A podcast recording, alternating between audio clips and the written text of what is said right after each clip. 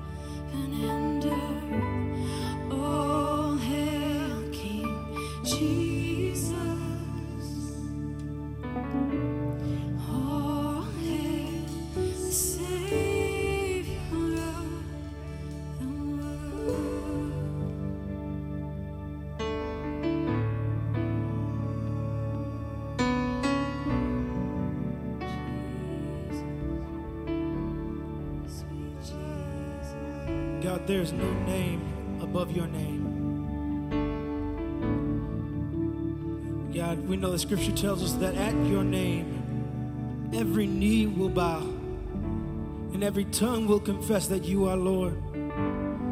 God, here in this place tonight, we want to posture our hearts in a way where we proclaim that you are King of kings and you are Lord of lords. You reign in this place tonight.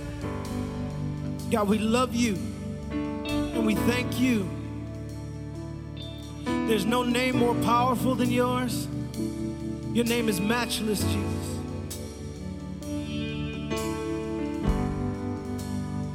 God, you are just so good and so amazing. We stand in awe of you tonight. God, I ask that you have your way in this place. Ask that you give us eyes to see and ears to hear. I ask that you prepare our hearts to receive exactly what it is that you have for us on tonight. And we pray all these things in the mighty and matchless and holy name of Jesus. And we all say it together as one church. Amen. How y'all doing tonight?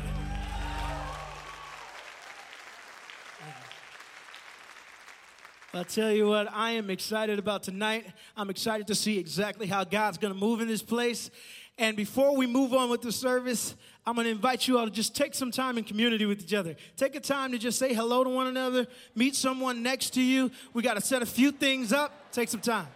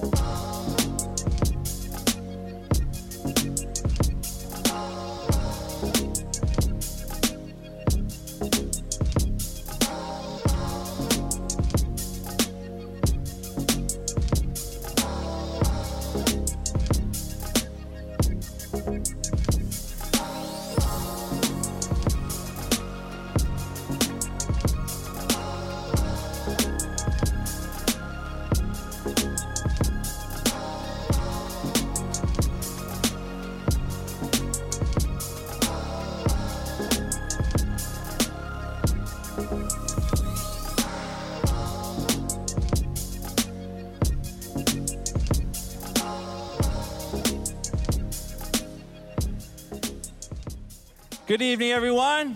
I'm grateful that we're together.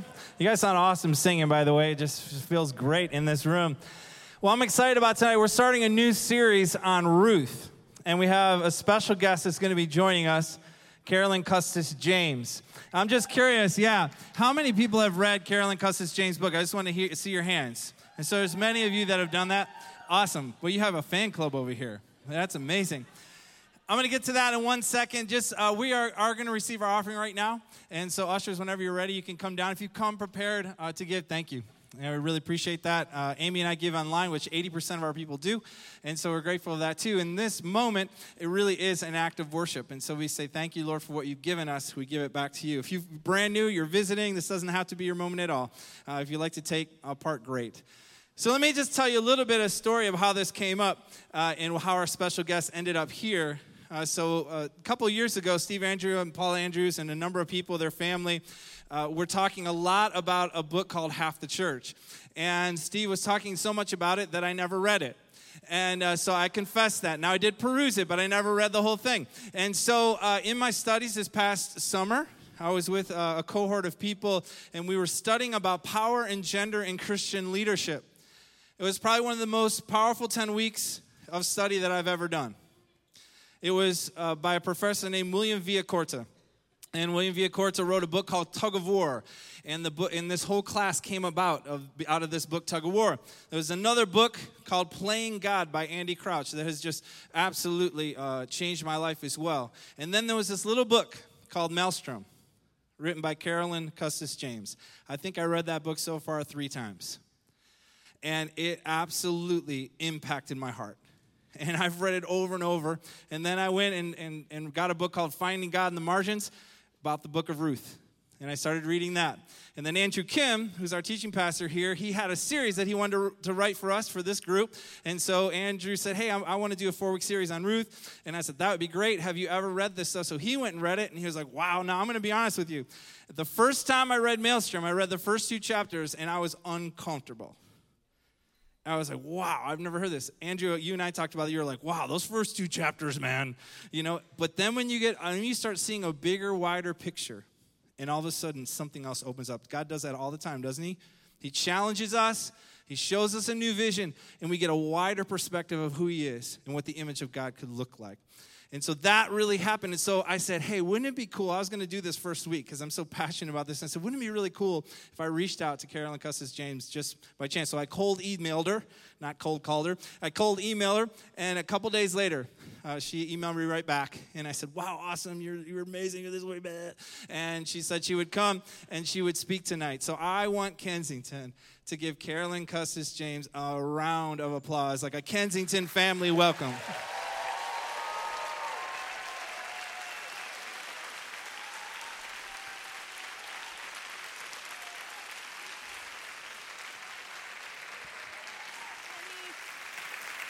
See, uh, Lou gave you a standing ovation. That's awesome. Thank you. Well, I would love to pray for you. Uh, I got to spend a little bit of extra time with you today. And there were a couple moments where my heart was so opened up to a vision of the Lord. And I'm so grateful that you're here. I'm grateful you are an ezer warrior. ezer rhymes with razor. I, I, learned that from you today. But you are an ezer warrior. You are such a strong leader, and you are a visionary. And so I'm grateful that you would take your time and you would share your heart with us. Let me pray. Thank Lord, you. thank you for this power follower of yours. The way that you've given her a warrior's heart, a sharp and intelligent and insightful mind, and the courage to move forward in the midst of a new thought. Thank you, Lord, for the ground that she's opening up. Thank you for this time we have today. Father, we always say the same thing let your words be our words. Your words have eternal power. Let them be tattooed on our hearts, mind, and soul. Pray this in Jesus' name. Amen. Amen. Amen. Thank you. Well, I have to say, these speaking engagements are a two way street. I get more than I give, I think, with the encouragement that comes my way. So thank you for that. And this evening already has been a huge encouragement to me. When Danny called me, I, you know, it's hard for me to turn down an opportunity to talk about the book of Ruth. And um, this last week, my husband got sick with the flu. And I said, I'm not going to have thing to do with you because I don't want anything to mess this up. I want to be sure to be able to go. But anyway, he's better now. I'm sure we'll be friends when I get back. but anyway, yeah. Um, my nephew was born with a vision problem. And um, they finally figured out that there was that there was something wrong with his vision, and they took him to the doctor, and he ended up getting a glasses prescribed when he before he could talk, and he was sitting there with his pacifier in his mouth, and they put the glasses on him, and his world came into focus, and he dropped his pacifier. and I have to say that f- for me, and I'm sure you will relate to this, that for a long time, we've been looking at the stories of women in the Bible through the wrong end of the telescope. And their lives get small. And actually, of the characters in the Bible that are female, it's like 10%. So it's not a, a lot of women, but their stories get small. They're not as big and important as what happens with the men. And I will never forget the day that someone turned the telescope around for me. And I saw Ruth in true perspective. I grew up believing that I was, as a woman, born to follow, that I wasn't to initiate or take the lead, that I was to look to men to do that, and that men were responsible for things. It led to studied passivity, practicing how to hold back. The book of Ruth went off like a bomb in my life. I did not see that coming. I never knew that God expected so much of me. I grieved. I still grieve over the opportunities and blessings and privileges and gifts that God has entrusted to me as He entrusts to all of us. I've been living in the book of Ruth ever since. There's hardly a day that goes by that I'm not pondering this small book in the Bible.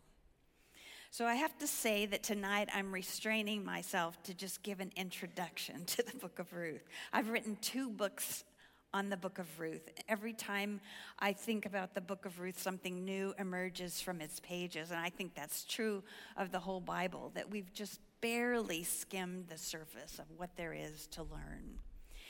And, um, and that's what has happened with me for the book of Ruth. So I hope you're buckled up um, as I said, it went off like a bomb in my story. I hope there are going to be more bombs that go off as you study through this amazing book.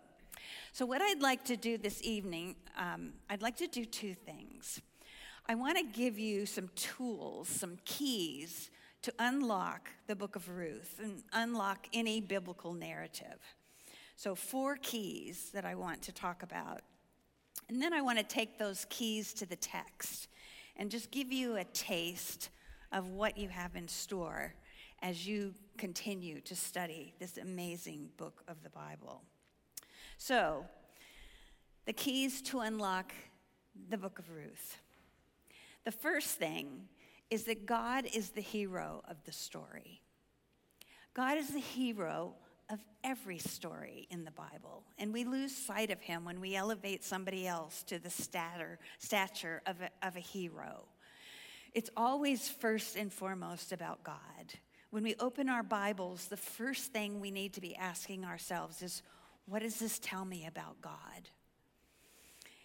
The purpose of the Bible is to reveal God to us, to reveal his heart, his character, his ways, so that we can learn to love him and to love what he loves and to care about what he is passionate about.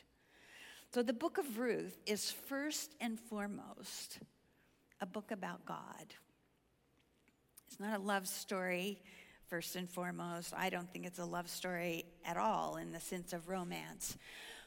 But it's first and foremost about God. So when we read the book of Ruth, that's where our focus should be, first and foremost.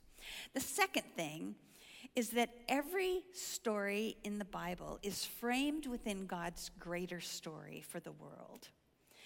In the beginning, in Genesis 1 and 2, God is vision casting for his world. And the vision he casts for us is something we need to study and ponder because it is rich, much richer than we typically think. I mean, this, the creation story is so familiar to us that we typically just breeze right past it. But what we have in Genesis is God's vision for the world. And it's a vision he's never abandoned, even since the fall. The whole Bible is the story of how God is pursuing and recovering that vision. He has a vision for human beings that we would be his image bearers. And we typically think of that as that we are pl- different from plants and animals, we're a higher life form. But what it means is that we have the highest possible calling any creature, any being could ever have, because we are created to be like God. We are created to be reflections of who He is, to be His representatives in the world, to speak and act on His behalf, to pay attention to what's going on his wor- in His world, to embrace His vision, and to do what we can to move things in that direction. Jesus came to restore that vision. So it's a vision for men and women, for every human being to be a reflection of God, and it comes with enormous responsibility.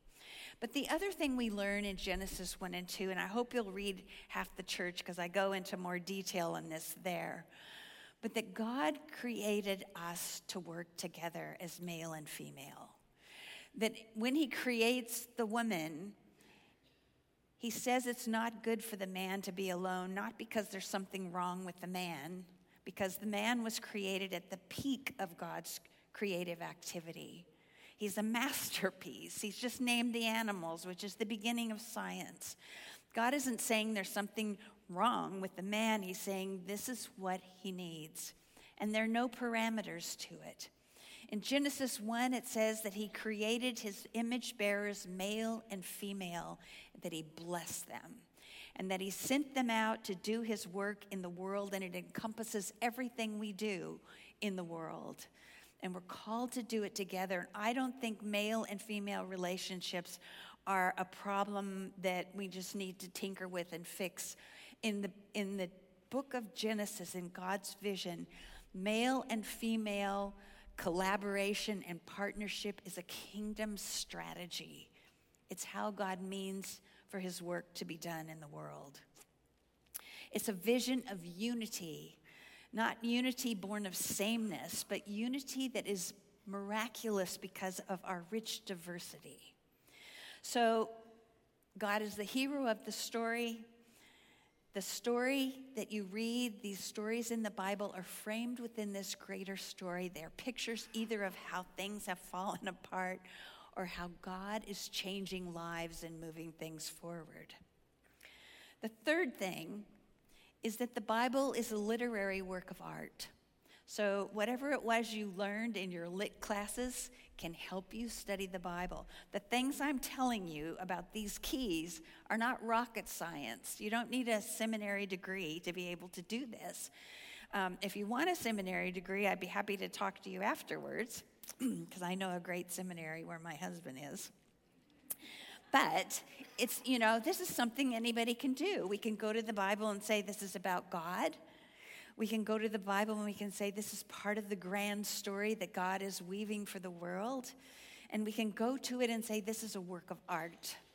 That every word matters, every character matters, every scene matters. That when you go to the book of Ruth, what happens in chapter one goes into chapter two, it goes into chapter three, goes into chapter four. It's a unified whole.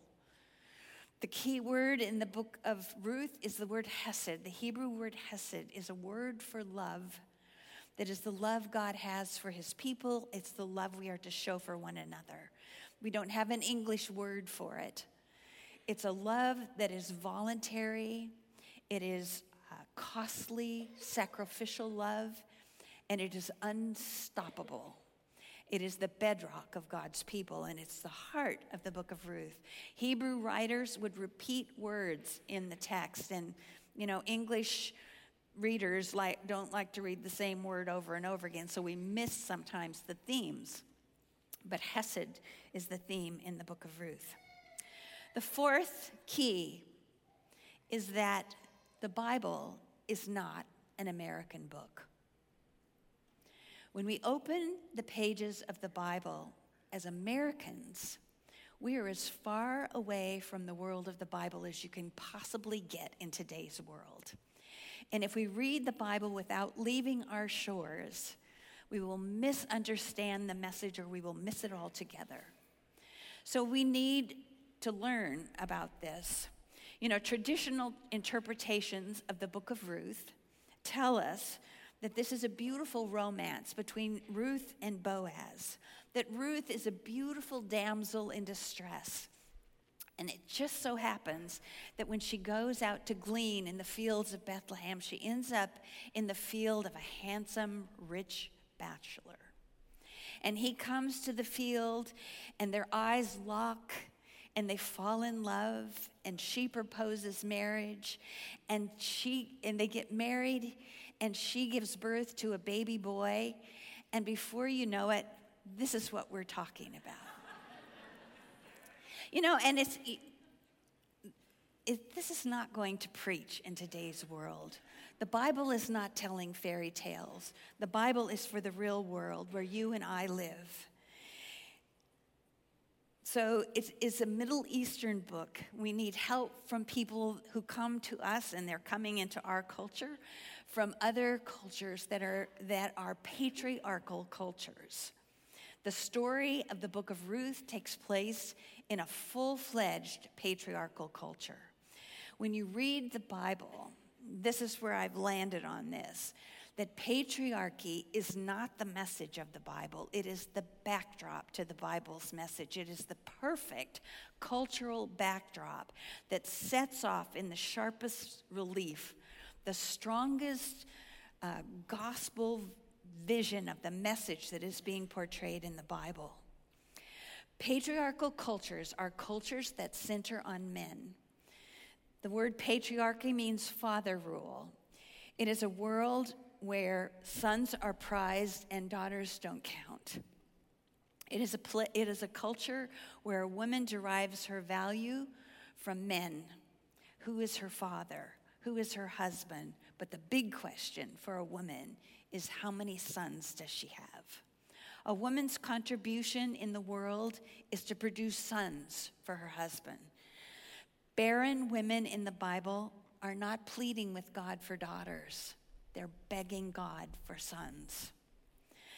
The production of sons is a matter of stature in the community for a man, that he has many sons but it's also a matter of family survival.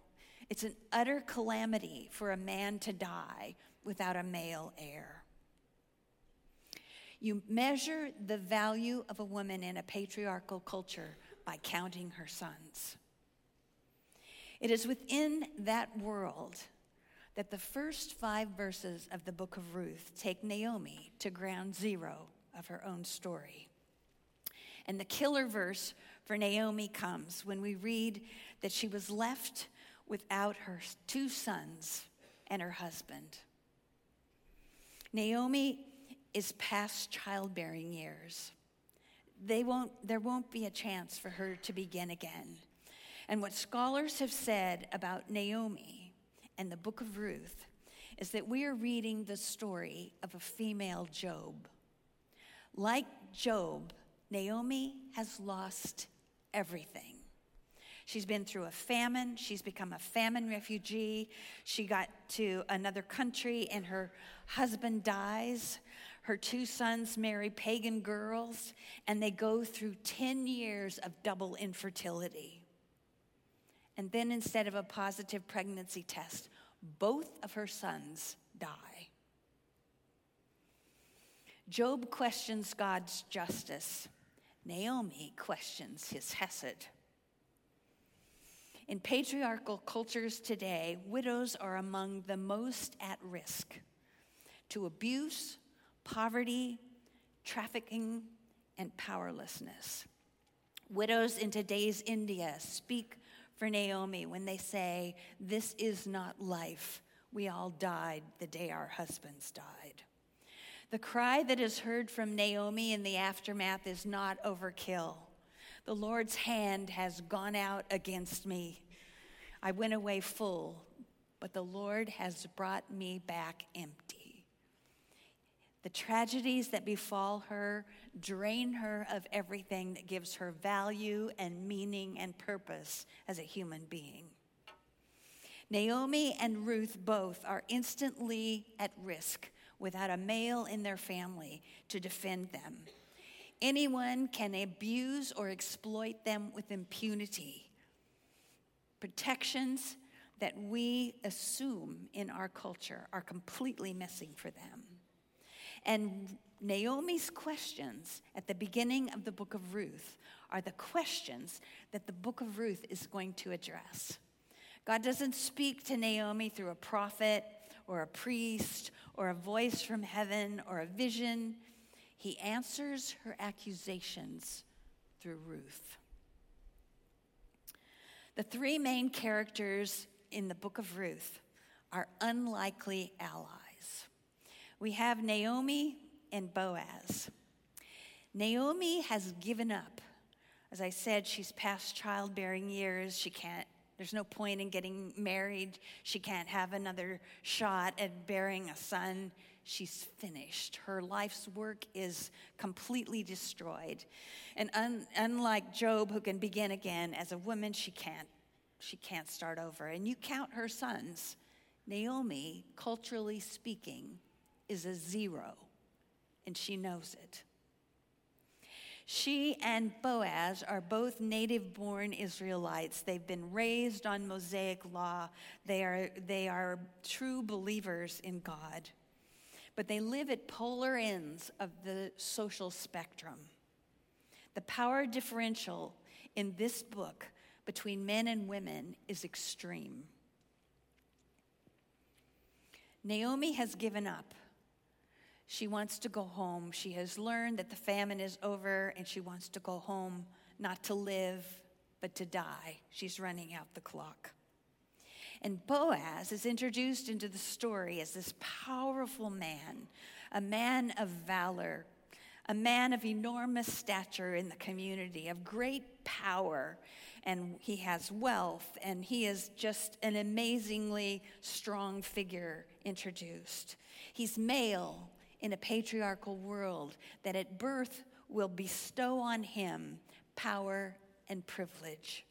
He has wealth and he has pedigree. He's an Israelite blue blood. He's born to Israel's leading family in the tribe of Judah. He is culturally empowered to lead. And then we have Ruth.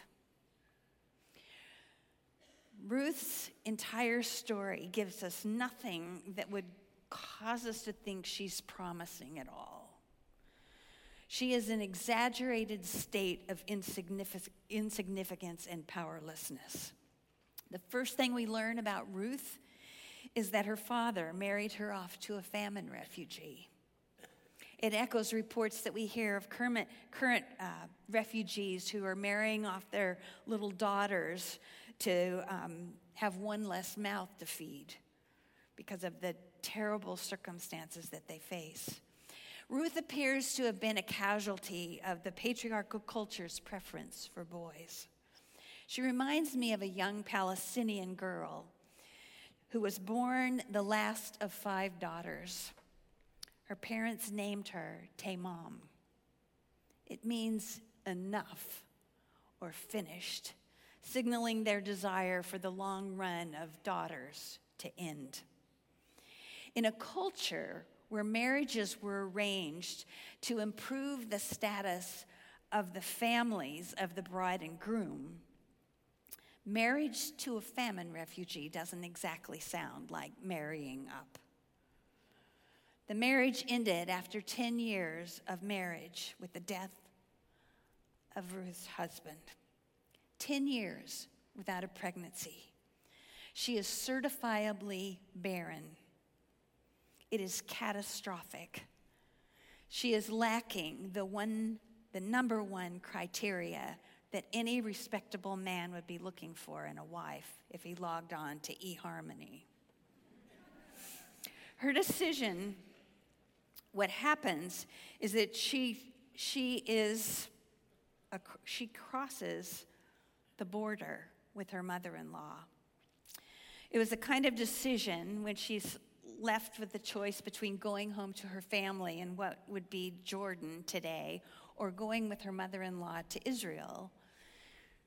She, if you weighed the options between the two, the negatives would win out and she would go home to her family where she would have the support of, of her relatives and the protection that her father could give her and possibly could be he could possibly negotiate another marriage maybe because she's barren she could be an extra pair of hands in a polygamous marriage but she has no future in bethlehem her decision came on the heels of a litany of events that cemented her low status in society. It wouldn't matter which side of the border she decided to live on, she'd be in the margins. Except for her mother in law's determined efforts to stop her from going, her border crossing came off without a hitch. There was no ban on Jordanians, no security checkpoint, no wall, no barbed wire, no drones not even extreme vetting, and it's a good thing. She didn't have a passport, a visa, or a green card. To be fair, Naomi didn't try to stop her because she was a racist. She did it because she only meant to spare Ruth from the suffering, the long road of suffering that lay ahead. There was no future for Ruth in Bethlehem, only poverty, hardship, vulnerability, and potential for abuse. Once in Bethlehem, because she had no means of support, she went on welfare. She became a common field laborer, scavenging in the field for scraps of grain left behind by hired harvesters. And that put her in the path of a powerful landowner. Again, the power differential between male and female in this story is extreme. It couldn't be more pronounced or chilling. It is, in fact, the makings of a Me Too story. But this is where Ruth's story invades the present. Sometimes biblical narratives sound like they've been pulled from today's news. The pivotal moment for Ruth was on the road between Jordan and Bethlehem when she dug in her heels and refused to obey her mother in law by returning home to Moab. This is one of the most powerful conversion stories in the Bible. This moment on the road is where the light penetrated the darkness in her heart, and there would be no turning back to that darkness. The center of Ruth's gravity changed forever at that point. She is Yahweh's child now, and she will live as one. The girl who arrives in Bethlehem is not the same girl as the one who left Moab. According to culture, she's a zero. According to her other demographics, she's dropped below zero. She's an undocumented immigrant. She is foreign in this culture. She's impoverished. She's a widow. She's out there scavenging to survive. I love that about her because she draws a big enough circle that every one of us can find ourselves inside that circle. She's counted out by the culture for all sorts of reasons, but she is not counted out by God. There are battles to fight. There is hunger when they arrive home, and a family that is dying out without a son. These battles will require an amazing level of boldness on her part. It will require her to move out of her comfort zone and make radical proposals to a very powerful man. The meetings between Ruth and Boaz, there are two of them. One is in the second scene and the other is in the third. And he is a powerhouse of a man, and she doesn't know how he will react. She, re- she reaches this encounter with him in his barley field and at his threshing floor. Both encounters between them center on the Mosaic law. The gleaning law regulated that a harvester, his workers could le- clear the field one time. They could not go back for anything they missed. They had to leave the edges and the corners of their field unharvested. And when they were finished clearing the field, they, that's when the gleaners could come in and pick up what was left. It was a hand to mouth existence. And it was op- an open door for the poor, the widow, the orphan, and the foreigner to come and collect the scraps, whatever's left. The Levirate law is about progeny. It has to do with when a man dies without a son, how there is a way to remedy that situation and give him an, a male heir. And the kinsman redeemer law is about land, it's about real estate, it's about what a relative is supposed to do when his, when his relative falls in hard times and has to sell his land. These encounters are complicated further by the fact that Boaz has just been through 10 years of famine. He's in economic recovery. He's determined to make Bethlehem great again. These encounters between Ruth and Boaz are not romantic, they are gospel. They are about making sacrifices for others, for Naomi. Their conversation centers on a discussion about the letter of the law or the spirit of the law. Ruth lives on the hungry side of the law, and the law reads differently from that vantage point. She reinterprets the laws to, to Boaz to benefit Naomi, and she leads Boaz from the letter of the law to, to embrace a generous interpretation of the Spirit. And Boaz, this powerhouse of a man, is big enough to listen to this little nobody scavenging in his field. He listens and he learns from her. And he changes and he acts. He issues a series of executive orders. He gives Ruth permission to glean in territory that is banned to gleaners. She may go where the harvesters have just cut down the grain and are waiting for the women harvesters to come along and bundle it off to be carted away to the threshing floor. She can go where she can get a lot of grain. He gives her protection. He tells the men who work for him not to bother her.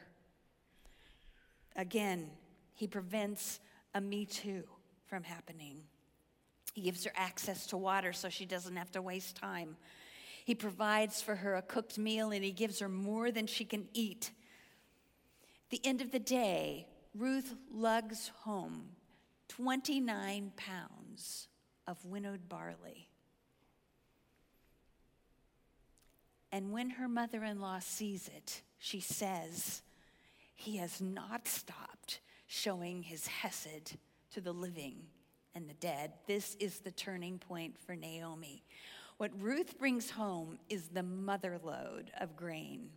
Ancient Babylonian records tell us that for a male harvester to bring home that much in pay, he would have to work a half month to a full month. This is way more than equal pay for equal work. And, the, and through a load of barley, Naomi senses God has not forgotten his love for her. It is a powerful moment, and it is a moment where Naomi becomes a Hesed giver too. Second meeting is at the threshing floor. This is where, this is a time of celebration at the end of harvest. There's partying, there's all kinds of stuff going on. And Ruth comes to Boaz in the dark of night and approaches him. No one is looking. He has all the advantages over her. She is totally at his mercy. If it came down to a he said, she said, no one in all Bethlehem would take her word over his. But Boaz knew someone was watching. This man lives before the face of God, and that governs the kind of man he is. What you have in the book of Ruth is the coming together of combinations that in today's world turn into horrific explosions and terrible behavior.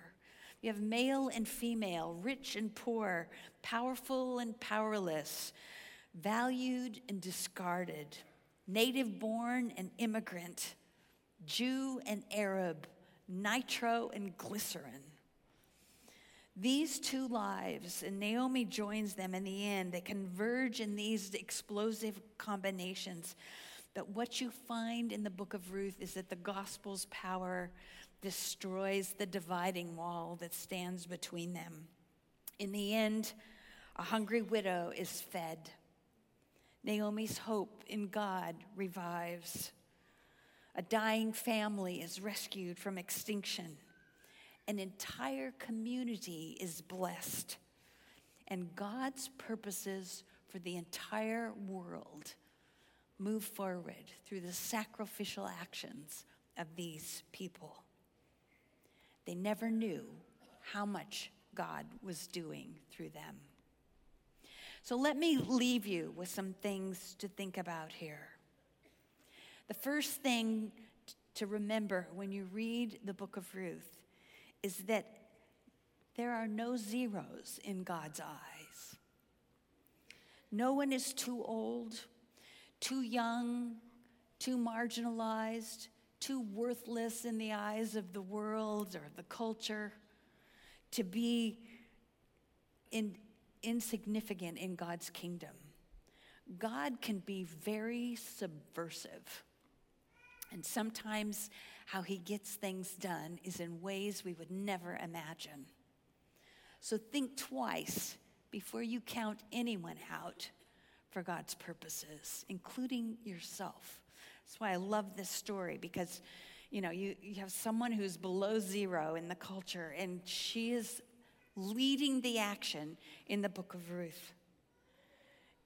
And unbeknownst to her or Boaz or Naomi, cosmic events are at stake in what they're doing to deal with local family problems.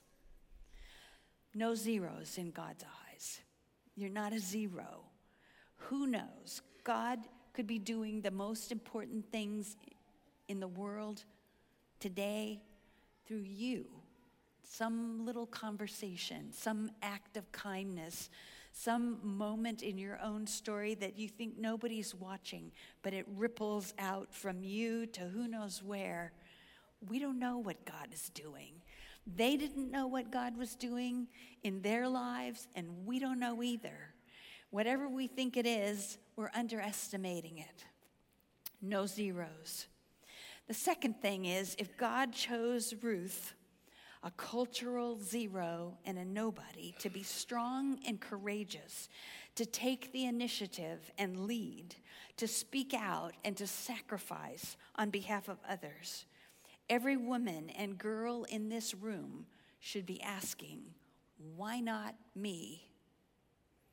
This is the part of the story that utterly blew me away because when I saw Ruth initiating the action, I knew I had no excuse.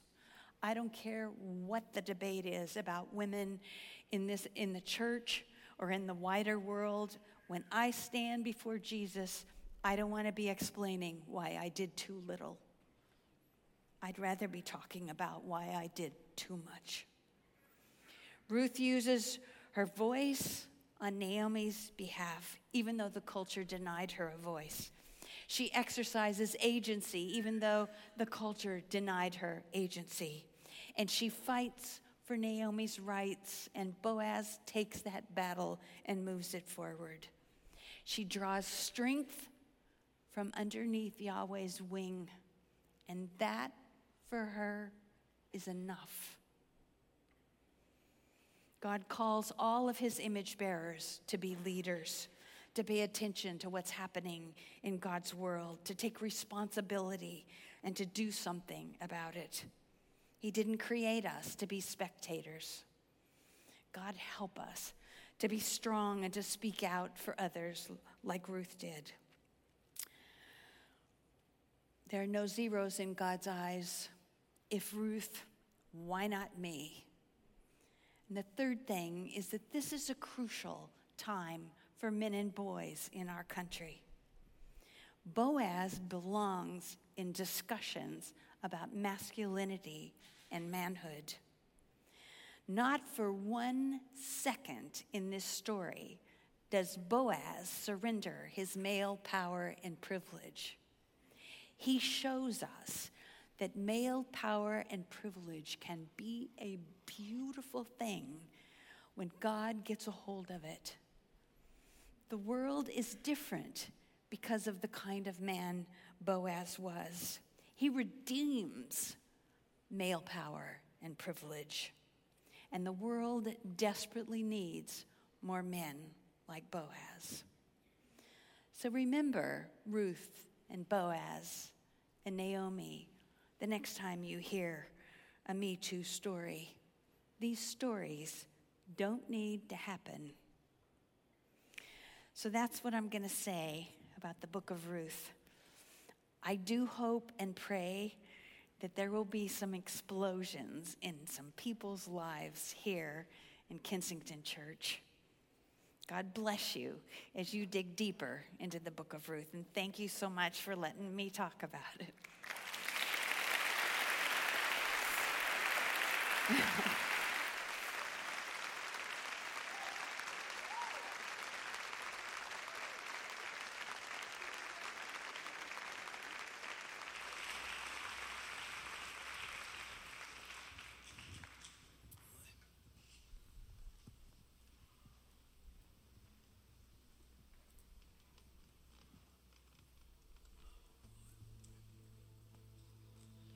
we can clap for her one more time. That was awesome.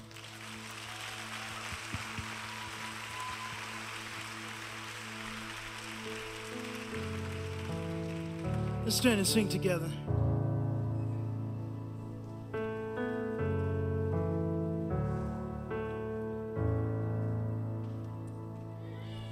All the poor and powerless and all the lost and lonely. All the thieves will come confess and know that you are holy.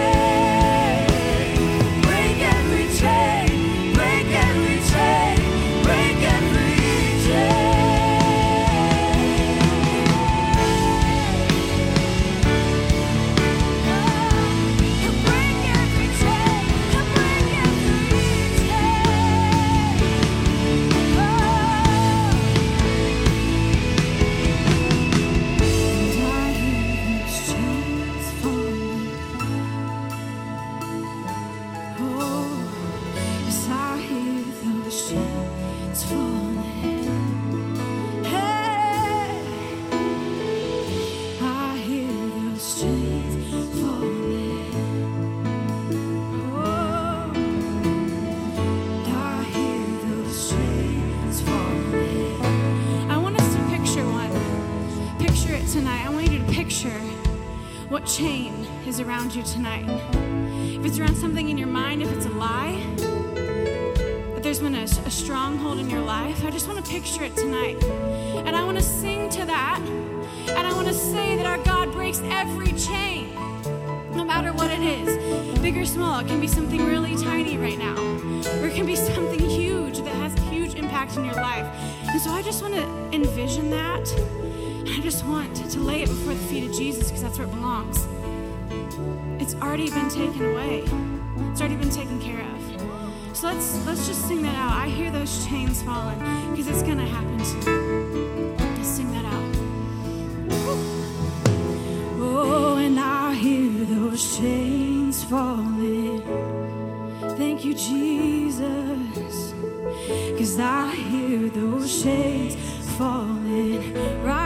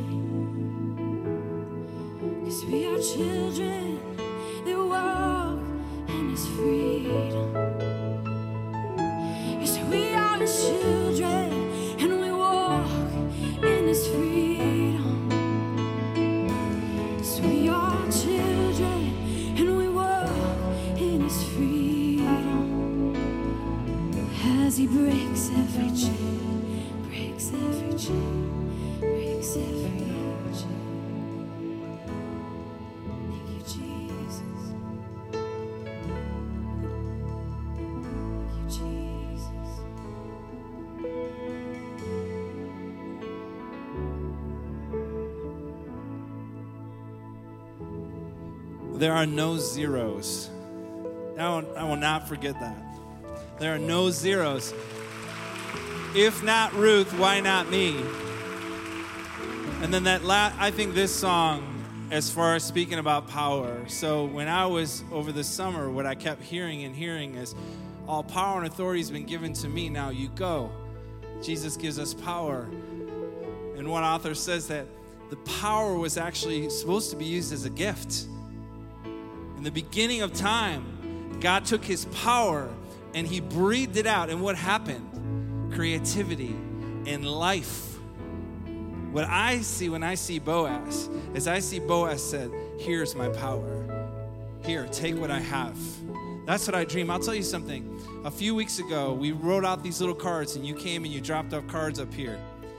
And we've had people sift through those to see the themes in our community.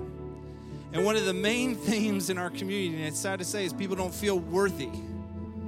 They don't feel, they don't feel like a 10, they feel like a zero, or sometimes negative. And to me, what I see in this beautiful picture of Ruth and Boaz is the idea that God says, Here's my power, give it away. Now, some of you in this room right now are powerless, some of you are powerful.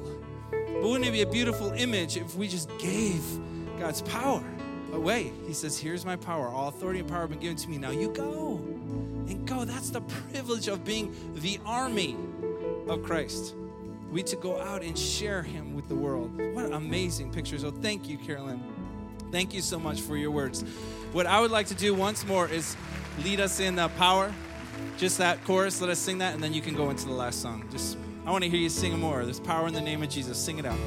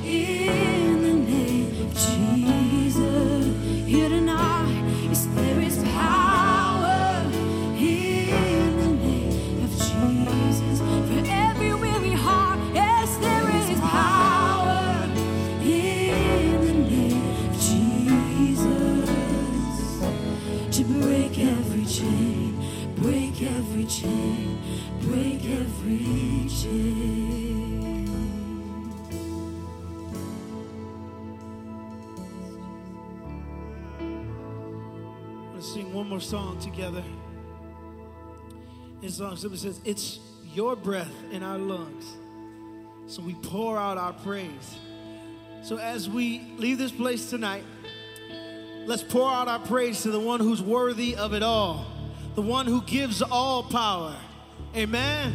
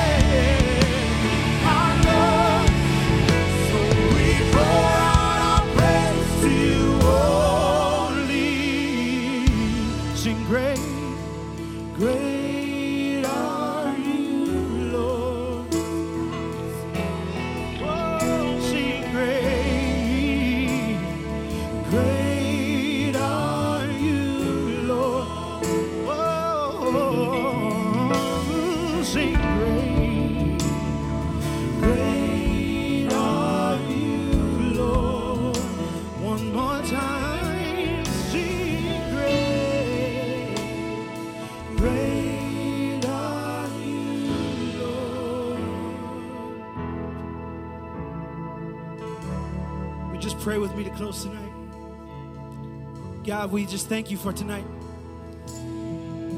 God, we thank you that all power belongs to you. And God, as we leave this place, but never departing from your presence, constantly remind us that throughout life, no matter what, you are in control and you hold all power. God, we love you. We thank you for Jesus. And it's in his name that we pray. We all sit together. Amen. Well, you all have a good night. Take care.